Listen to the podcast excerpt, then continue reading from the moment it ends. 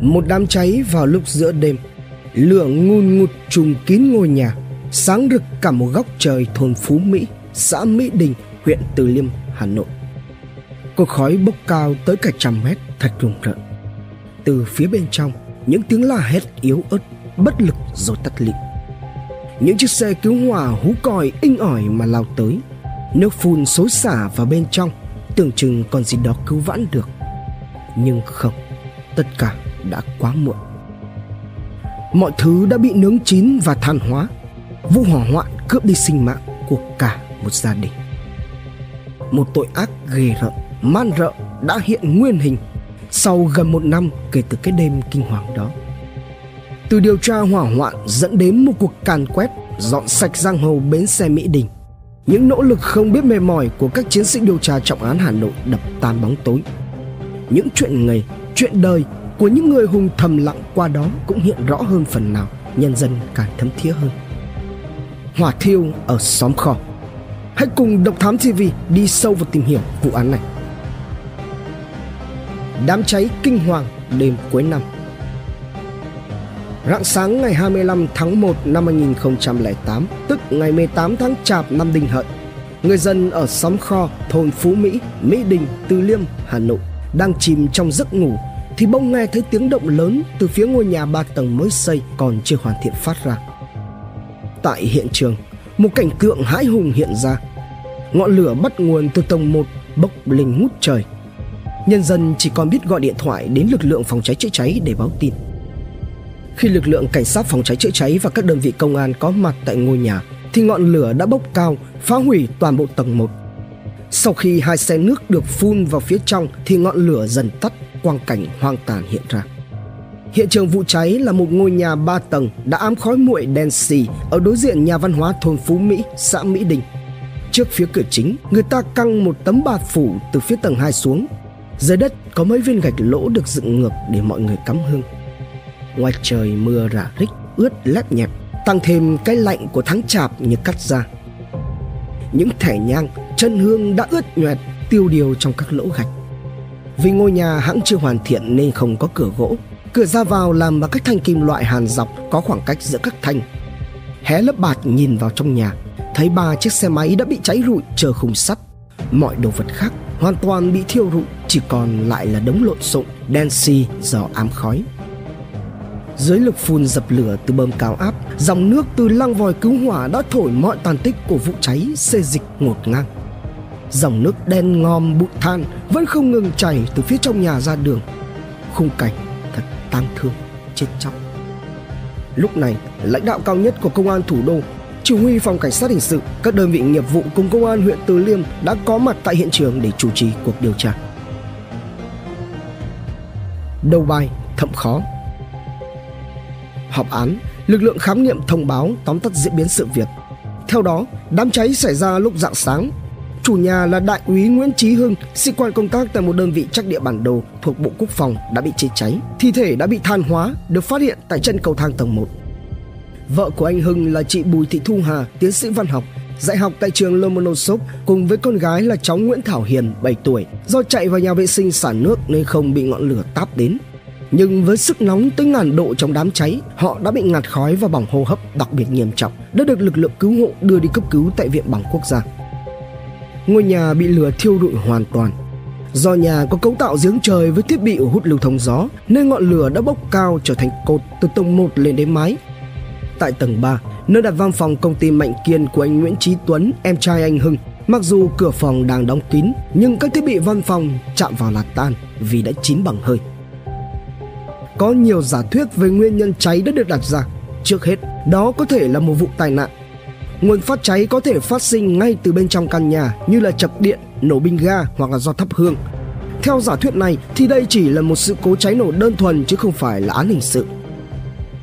Giả thuyết thứ hai, đó là nhà cháy do bị đốt. Nếu như vậy thì nguồn phát nhiệt đầu tiên gây cháy phải từ bên ngoài vào. Điều tra án cháy nổ là cực kỳ phức tạp và khó khăn trong một hiện trường chỉ còn lại tàn tích cộng thêm với những biến động xê dịch do hoạt động chữa cháy khiến cho việc xác định điểm phát cháy đầu tiên không bao giờ là chuyện dễ dàng. Công việc này đòi hỏi những kết luận khoa học có độ chính xác cao và như vậy thì cần phải tốn rất nhiều thời gian. Khi khám nghiệm, hiện trường đã bị xáo trộn bởi công tác cứu hộ và dấu vết để lại còn rất ít. Ngôi nhà của anh Hưng có 3 tầng, cửa bị khóa cài then bên trong. Lực lượng kỹ thuật hình sự thu được một số sản phẩm cháy và nước có váng ngũ sắc loang lổ tại vị trí cách mép cửa 60 cm và một mảng nhựa màu vàng đục bị cháy. Mảng nhựa có dính một đoạn sắt hai đầu có móc dài đè lên dây điện thoại. Đây có thể là loại thùng sơn 20 lít nhập khẩu cũ, bề mặt có in chữ màu tím không xác định được nội dung. Ngoài ra còn có một mảng nhựa khác đã bị cháy hình bán nguyệt và ở giữa có lỗ thủng.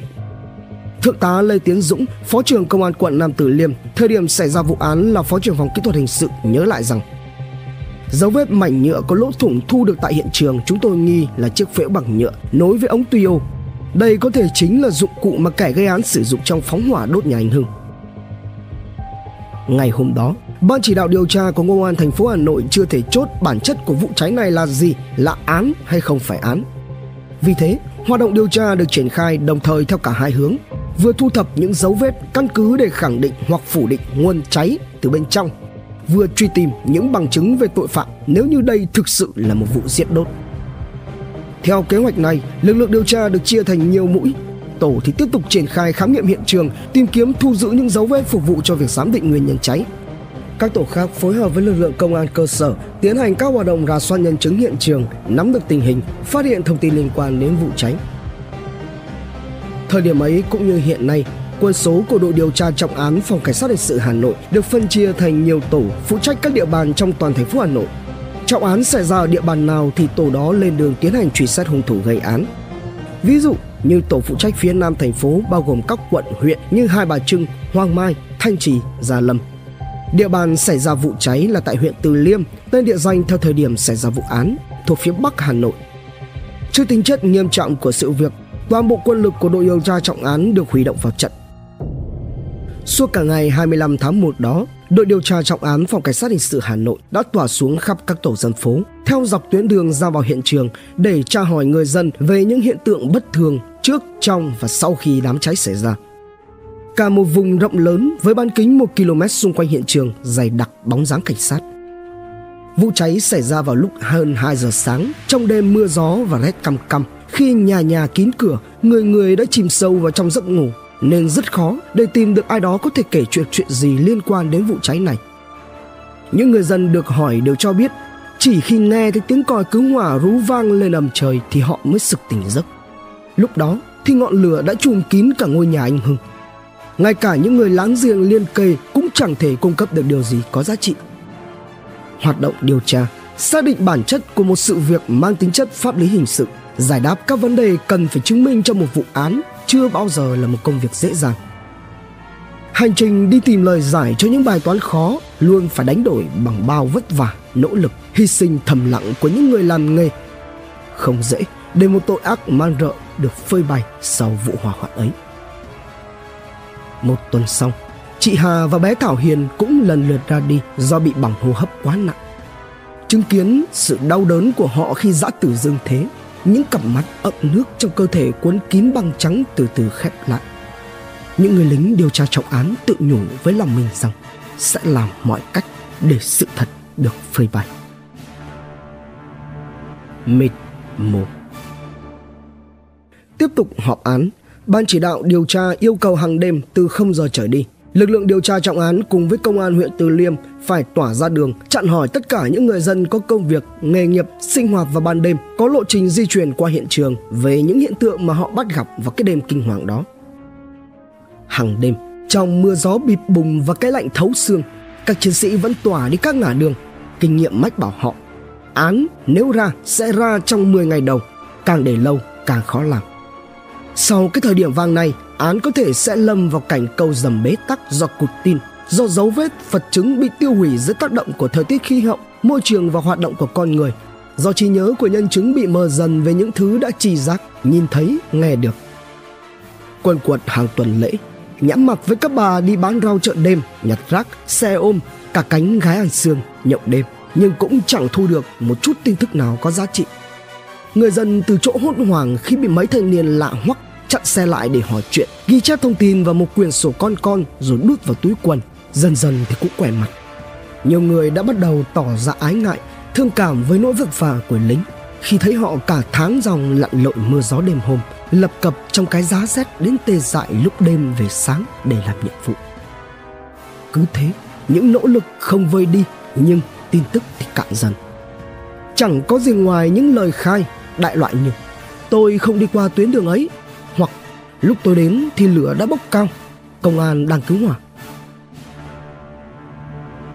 Manh mối xuất hiện Bên cạnh việc tổ chức lực lượng rà soát truy tìm nhân chứng thì các biện pháp trinh sát chuyên sâu khác ngay từ khi đến hiện trường cũng được khẩn trương triển khai để nắm được tình hình về vụ cháy cùng những mâu thuẫn nổi lên trong quan hệ của gia đình nạn nhân. Kết quả nắm tình hình đã đem về một nguồn tin cực khét. Mâu thuẫn đầu tiên được tập trung vào người bán đất cho anh em Nguyễn Chí Hưng và Nguyễn Chí Tuấn. Năm 1999, anh Hưng cùng với Nguyễn Thị Thuận là em dâu mua chung một diện tích 100m2 của ông Nguyễn Văn Hà ở Phú Mỹ, Mỹ Đình với giá 92 triệu đồng. Anh Hưng đã thanh toán 88 triệu đồng, giữ lại 4 triệu đồng để ông Hà làm thủ tục chuyển nhượng đất thì giao nốt nhưng ông Hà chưa làm. 7 năm sau, vào năm 2006, khi cán bộ địa chính vào đo đất để làm sổ đỏ thì ông Hà đã ép anh Hưng và Thuận phải thanh toán 4 triệu đồng. Đây chính là mâu thuẫn khiến cho ông Hà cản trở việc anh Tuấn là em trai của anh Hưng, chồng của Thuận xây nhà.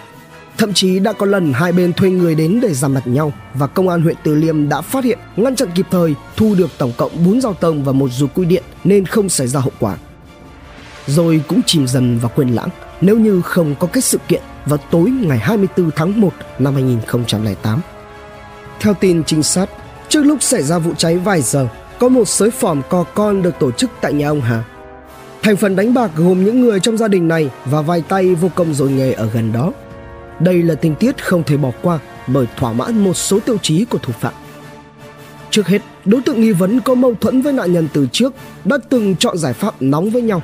Do đó, có thể có động cơ gây án do mâu thuẫn thủ tức hoặc để giải quyết các xung đột mâu thuẫn âm thầm giữa các bên mà người ngoài không biết. Thứ hai, ngay trước thời điểm vụ cháy xảy ra, tại nhà ông Hà giáp với hiện trường lại tập trung nhiều người mà dân cờ bạc thì lại dễ không chứng nọ cũng thật kia. Nhất là trong số đó có một vài tên tuổi trong cái đám du thủ du thực địa phương có quá khứ phạm tội hoặc đang hoạt động hiện hành trong các nhóm đòi nợ thuê, bảo kê tại bến xe Mỹ Đình. Giả thuyết về việc tụ tập chơi bài đợi tới giờ để gây án đã nảy ra ngay trong đầu các điều tra viên vì bộ môn điều tra trọng án luôn cần những bộ óc có trí tưởng tượng phong phú và nhạy bén, khả năng liên tưởng cao về mối liên hệ giữa các sự vật hiện tượng rời rạc. Họ luôn là những người nhìn sự việc trong một trình thể. Ưu tiên của hoạt động điều tra vào lúc này là nhằm vào nhóm đối tượng này, đồng thời tất cả các băng nhóm giang hồ, xã hội đen, đòi nợ thuê, đâm thuê chém mướn, hoạt động cầm đồ, cho vay nặng lãi, bảo kê, chứa mại dâm, gây dối trật tự công cộng ở địa bàn huyện Từ Liêm và các quận huyện giáp danh cũng được đưa vào diện nghiên cứu, quét vét, chấn áp.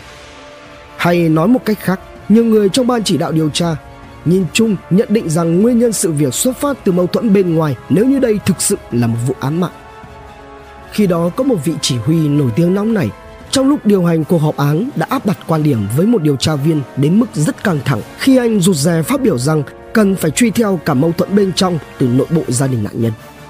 Trong làm án, việc có quan điểm trái ngược nhau về đánh giá chứng cứ, triển khai các biện pháp nghiệp vụ là chuyện thường ngay ở huyện Tuy nhiên, vì lính hình sự nhìn chung đều có cá tính mạnh mẽ, làm việc quyết liệt, thực hiện chế độ thủ trưởng chế, tức là quyền uy phục tùng, nên từ xung đột quan điểm rất dễ để biến thành việc mắng mỏ nhau nặng lời.